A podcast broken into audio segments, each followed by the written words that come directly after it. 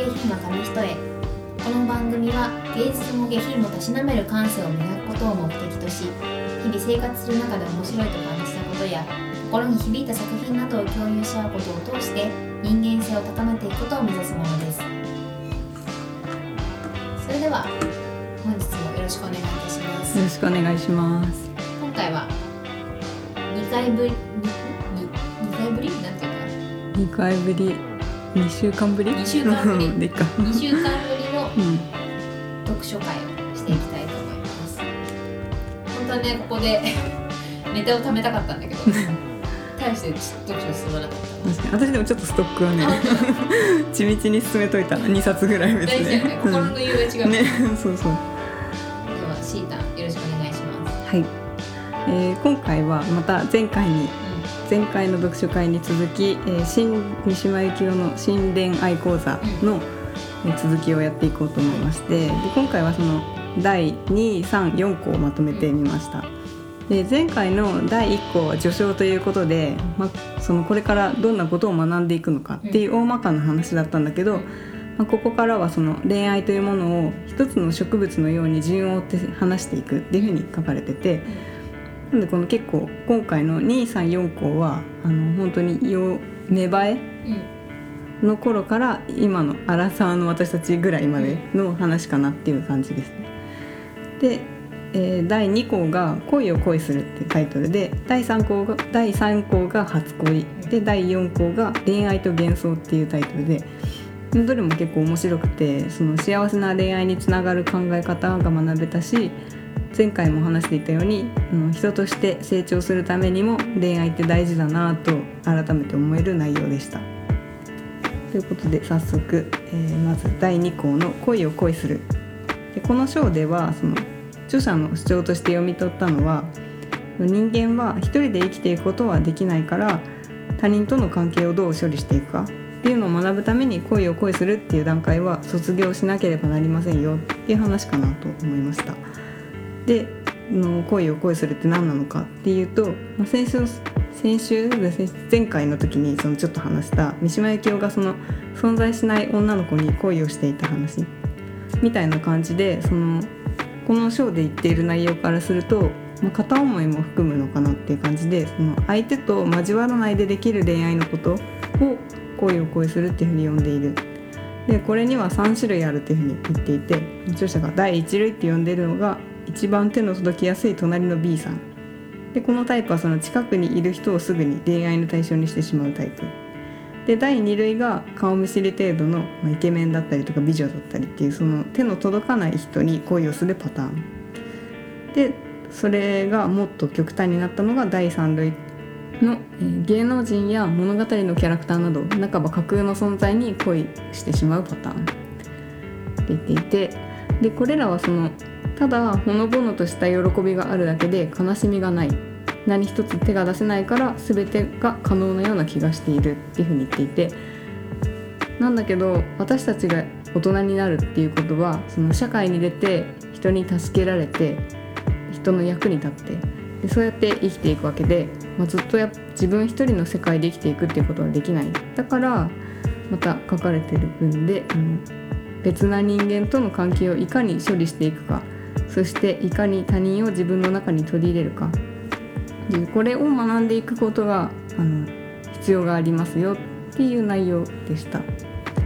で次の第3項が初恋なんだけどこの章で言いたいことを、ね、まとめている一文だなって思ったのが人生が自分の良い意図正しい意図美しい意図だけではどうにもならないということを学んでそれに絶望してダメになってしまう人は人間としても伸びていけない人だと言わなければならないっていう一文なんだけどでついでにちょっとこの後も面白い文だなと思ったので紹介するとそれからまたそれで全てを諦めてしまって自堕落に一生を送ろうという人これはまた人間としてゼロだと言わなければならない。言っててまあさっきの章でも言っていたその自分以外の人間が自分と違うことを知ってそれをどうそれとどう向き合うかを学ぶことが恋愛だって言っているわけだけど、まあ、ここではその初恋っていうのは文字通り初めて自分がその自分以外の他人とぶつかる経験のことを言っててで未熟者同士がこれをすれば、まあ、大概は破綻に終わるしそっちの方が幸福だっていうふうに著者は主張していてでそれがなぜかっていうとやっぱりうまくいかなかった恋っていうのを経験してそこから何を学び取るのか？ということに初恋の価値がある。っていうふうにな、まあ、そういうその初恋の価値について語られた章でした。で第4項が恋愛と幻想。でこれ、えーと、恋愛における誠実と嘘をテーマにした内容なんだけどやっぱ荒さの私たちにはここが一番役立つ情報なんじゃないかなっていう内容でした。でこの章で著者が出す結論は、えー、嘘こそ恋愛では一番誠実な意味を持つっていうもので、まあ、この章の中で出てくる例としてよくあの蛙化現象って言われるやつこれはその片思い中は相手に夢中だったのに両思いになった途端にあの相手がちょっと生理的に無理だなってなっちゃったりする現象のことなんだけど、まあ、やっぱ実際そういうことって結構あるよねみたいな言っててでこの章ではそのだったら嘘をついてでも熱量を調整した方が幸せなんじゃないのっていうことを言っている。そのあ例えばその相手のことを本当に大好きで大好きで仕方がなかったとしてもその自分に正直に大好きな気持ちを伝えることは自分に対して誠実なのであってその伝えたことによって相手が冷めてしまうのだとしたら、うん、相手にとっては誠実ではなかったのかもしれない。そういうその大好きすぎても相手の立場に立った誠実さを大切にするなら、まあ、自分に嘘をつくことになったとしても、まあ、そっちの方が重要なんじゃないかっていうそのちょっと大人の第4項でした。次に恋愛した時には参考にしたいなって思う内容。あとちょっとその読んだ感想としてその恋に恋するのところで言っていたその周りの人をむやみやたらに恋愛の対象にしてしまうってやつ。でこれってやっぱりその人と関わることの苦悩とか喜びとか、まあ、それを知らないからこそできることなのかなっていうふうにも思って。あとその恋愛と幻想のところで言ってたようにやっぱりその他人の立場に立って発言するっていうのは恋愛に限らず大切なことだなっていうふうに思ってその自分の言いたいことを主張するっていうのも大切かもしれないけどやっぱりそれがその聞く側にとってどんな意味があるのかで考えることは優しさであってなんかそれができる人になれたら素敵だなというふうに思ったしそこを目指して日々人と関わっていきたいなと思う内容でした。感じです。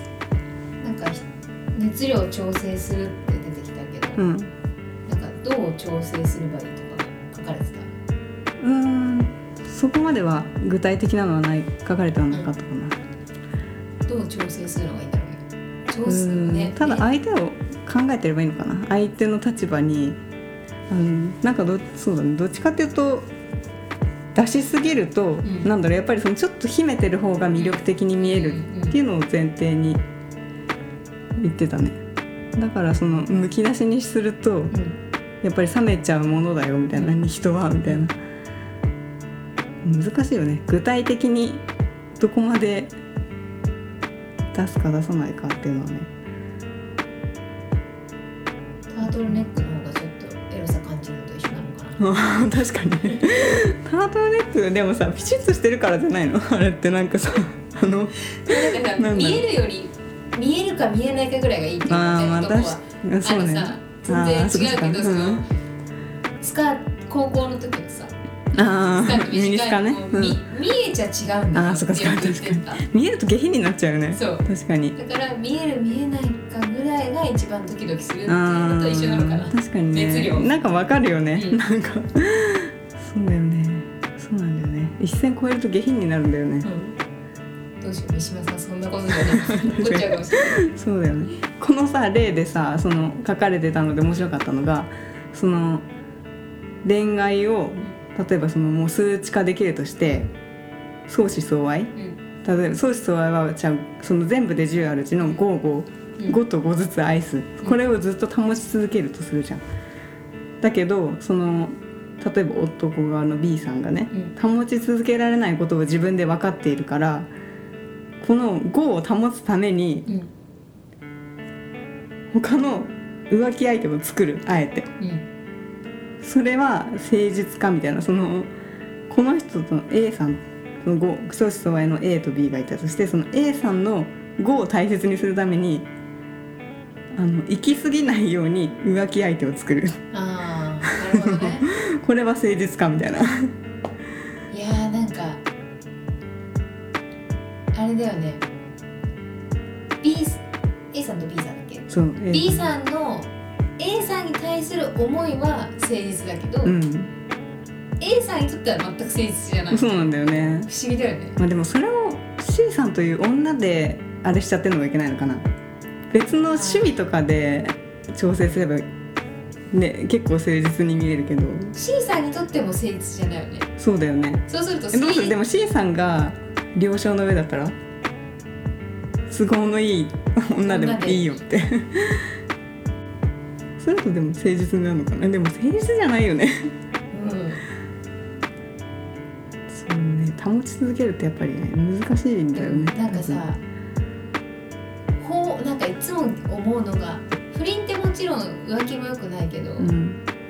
すごい叩かれるじゃん、うんうん。する芸能人とか、うんでも法を犯してるわけじゃない。っうん。ていうところなんか難しいよね、ね。それはなんかさ誠実じゃないしいろんな人を不幸にしてるからあるけど。うん。でも叩くのってさその見て一般的にさなんだろうその傍観者の私たちが叩くのはさ違うよね。そうなんかすごい違和感。ねあるよね。なんかまあイメージまあねだからそのさスポンサーとかが怒るのはもうしょ、うん。ねすごいわかるけど見ている側が怒るのってなんかどういう関係だよってね。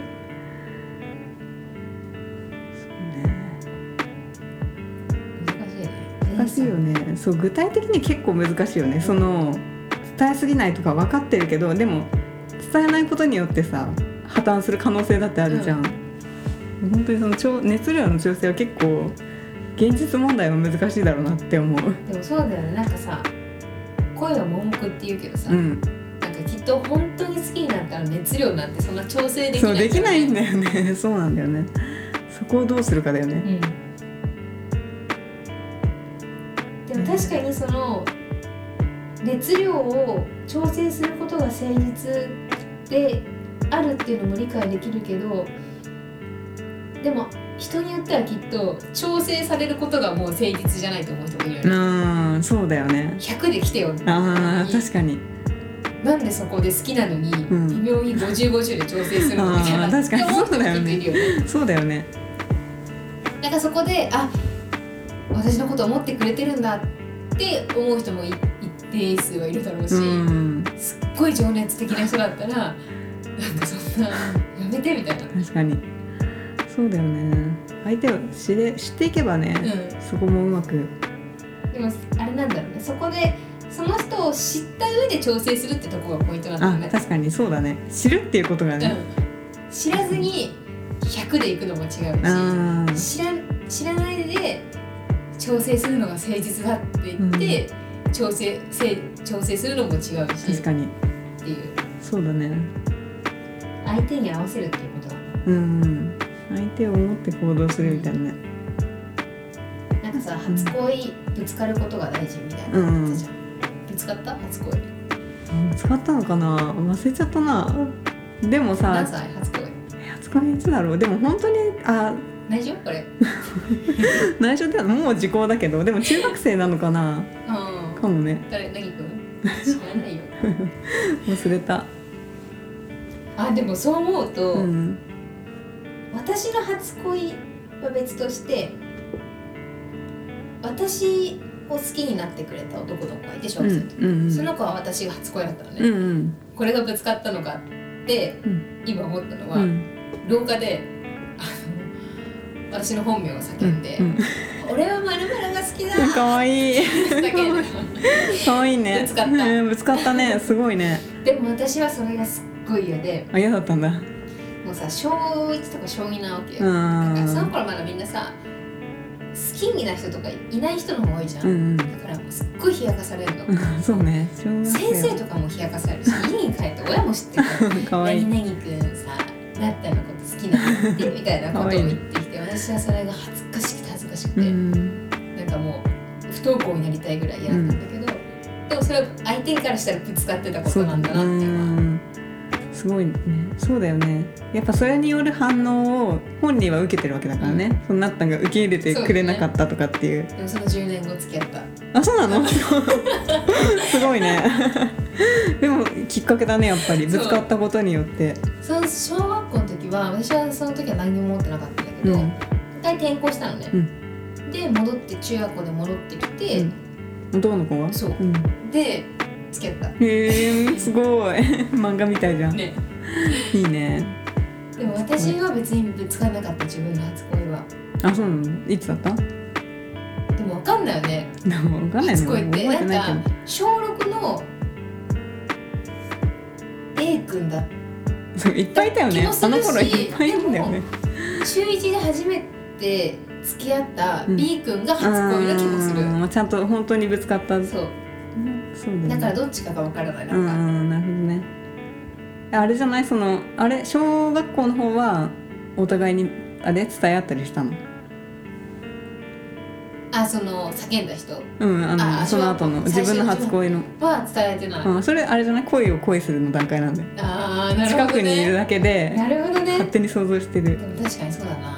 で次の段階で初恋ぶつかって。あーそう好きって言った。ああいいねメールでね。メールだよね。そう朝あの時8時メールなんだよね。そう。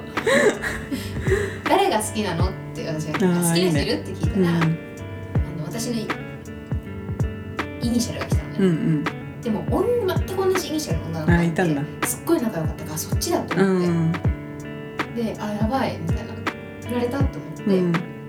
でもイニシャル言い合っちゃってたうから、ん。あやばいもう言わないとなんか変な感じになる、うん。じゃあ私がないないのが好きなんだって言ったら、俺もだよおー いいね。いいね。ぶつかった。いいよね。青春だね。なんか懐かしくなった一気に。甘酸っぱい気持ちになっねちゃった。ねた、恋したくなった。ちょっとなるね。ちょっとなったね。話すとね。なんかさ一つの植物に例えるってさうん。言ってたじゃん、この恋愛の話を。うん。アラサーはどこの段階なのこれうち今のうちらの段階は植物でいう、うん。ちょうど咲いた段階。あ咲いた時なんじゃない、ん。だって枯れてはないしまだ。これから枯れ出てくるの？で植物枯れるわけじゃん最終的に、その枯れた時の恋愛ってどういうものなのかなんか気ね気になるるよね。ちょっと今後どうは締めていくのかが楽しみ。でもそうだよね、まだ読んでない。植物としてうん。表現していくって三島さんが言ってるならきっと枯多分れた閉じるよね。状態も書いてくれてるね。期面待白いね。でも枯れた想像だけど、うんあどんな状態だと思う？枯れた状態。枯れた時の恋愛ってどんなものなのか。確かに。どういう方向でいくんだろうね。死別なのか、な、別れななんか普通にさ生きてるけど別れなのかって結構違いそうだようん。ね、死別であってほしいな。うん。綺麗な。うん。どっちだろうね。何が語られるんだろう。なんか私は夫婦となって、うん。あのもう熟年夫婦の状態が枯れた状態なのかなそこで終われはいい意味でり死別の前の段階で終わり？花が咲いて枯れるまでってドラマティックじゃん,、うんうんうん。だけどもう熟年夫婦とかまで何十年寄り添ったら、うん。そこにはもうドラマティックさではなくうん。ただの信頼があるのかなって思うとうん。なんかもう恋愛的感情じゃなくて、うん。あのなんだろうな人間同士のうん。深い信頼感になると別にもう花に例える必要がなくなってそうね。なんか次の段階に行くってもんなのかなってちょっと想像しながらそうだね。楽しみにしてるね。ねでも本当になんかやっぱ人間関係を学ぶよね。その恋愛を通してさ。そうだね。そのね。学ん一番学んだなっていう恋愛。か過去で？うんなんだろうね。でもやっぱ一番ねあの前に付き合った人がさ長かったのがさやっぱなんだろうあのあの人？そのあの人。受け入れられるかとかさやっぱそういうことを結構さ学んだなって思ったその、う。ん。結婚とかってやっぱ考えると本当になんかねその嫌な部分とかも受け入れられるかられないかの問題になってくるじゃん、うん。そこってやっぱ自分の問題じゃん、うん。課題っていうか、そそれは結構なんかお大きな学びだったなとは思ったかな。次はちゃんと受け入れられる人になっておかないとなみたいなあーそうだね。ん、しかも恋愛して気づくよね。その自分の受け入れられるものと受け入れられないものって恋愛友達といるだけじゃ気づかない。ねそうだよね。やっぱ友達との関係ってさうん。やっぱり一線引いてるわけじゃん、うん。自分の生活があって、それ以上はお互い踏み込まないし、うん。みたいな。そうじゃないからね。恋愛になると。恋愛してほんとね見えるよね新しい自分が。でそう。こんな感じがああったの。こんな自分になってたんだ。みたいなねそうそう。いいとこ全もある。然最近恋愛してないから。もう分かんないわどんな自分なのか。そうこの間さふとさなったんが一番最後に恋愛したのいつかなって思い返してさあのバイトの時にさ多分私が社会人1年 なんかさいたね。いたよね。M さんね。M さん？そう。ひたすらに話してた。なんかなったんがさね自分のさ話あんましないじゃん、うん。だけどしかも知らないところで動いてるしね。そうそうねそう大体そうなんだけどでもあの時は会うたびにその M さんの話をすごいね本気で好きだったんだなってすごい思って。た本当にね M さんに会うためにバイト行ってたでも今思うとさなんか。今思うとなんで好きになったんだろうって思うんだけど、バイト。よく見えるんだよね。ねそうそうそう。やっぱ大人で結構さ離れてたっていうかさ結構離れて30後半だったでしょ？大学生が30後半を。そうそうそう、ね。ね。なんかその時はかっこよく見えるけど。すごい余裕があるよ姫がああなるほどね。やっぱそう余裕か。余裕っていいよね。あとめっちゃキュンとの人めっちゃキュンとした話ししていい、うんいいよ。そう M さん好きだった。時私バイトの休憩中にあの休憩する部屋でご飯食べ終わって寝てたの、うん。そしたらなんか来てくれる気がしたのその部屋に、うん。あれ言ってた話なんか聞いた気ももする、うん。あの 全部聞いてる気がする。M さんの話は、来て、うん。なんか数秒間私のことを覗いて出て私はそれ薄めで見てた。怖いよね。ちゃんと見てるってちゃんとね見てこれ寝てないっていう。どっちも怖いな でもなんでね覗いたんだろうとう思うけど、ん。えなんかでもさめっちゃ若い子と付き合ってさそうマジでそうだよ18歳と付き合ってた。同じバイト。すごいね。20ぐらい離れてんそう。え私だと思ってたけ？どあ18歳。もっと若かったそう負けたみたいな。年齢には出ない、ねうんそうね。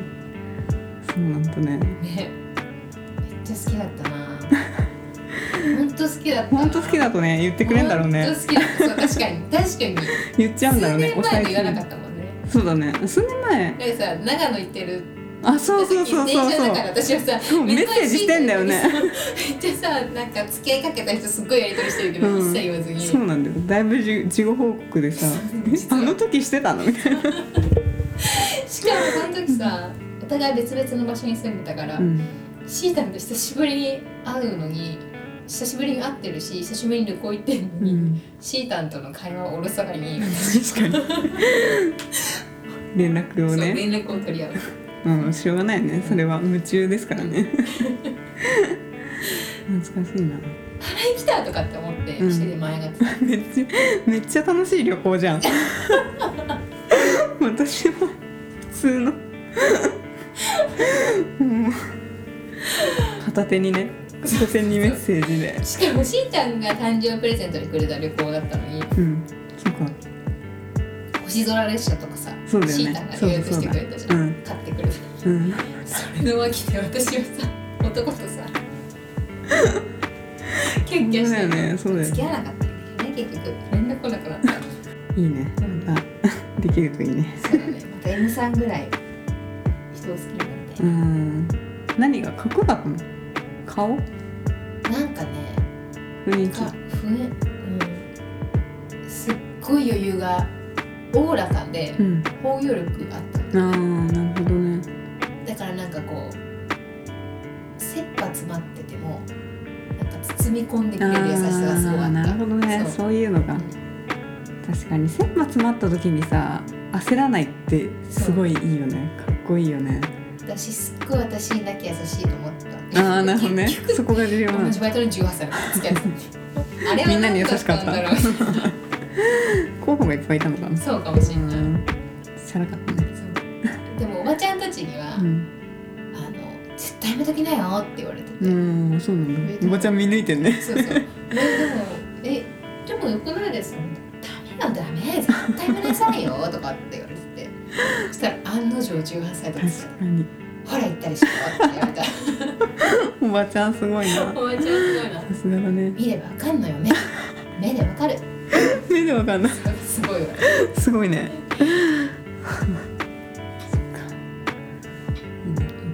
そんな感じで、はい。ちょっとまた恋愛について語っちゃっうん。また出会いできるように頑張っていきましょう。たいつもじゃんこれで締める。あっさいな。ず3ヶ月経ってもね変わらない。っとこれ言ってるから。どこに？そろそろね恋愛したいね。一年中言ってんなこいつらって。うん。進歩ゼロね、でもねうん。求めてないもんね実際ね。うん、求めてねそうだね。求めてはいる。心のどっかでは多分求めてる、まあ確かに。うん、自分磨きしなきゃ。ダイエットする 今度こそダイエットする。さっきの日記にも書いてある。し、ねいっぱい書いてあった。あれ毎日書いてるから。毎日書いたの今日。今日の朝も言ってたよ。見てたそう。結婚式にそう向けてする2ヶ月半あるからじゃあそれまでに2ヶ月半あ2ヶ月半後に久々に会う友達がいるからさ。うん。その人にあの「変わったね」って言われるぐらい頑張ろうと思ってっていう感じです。はい。じゃあまああ締め締めちゃう。勝手に締めちゃう。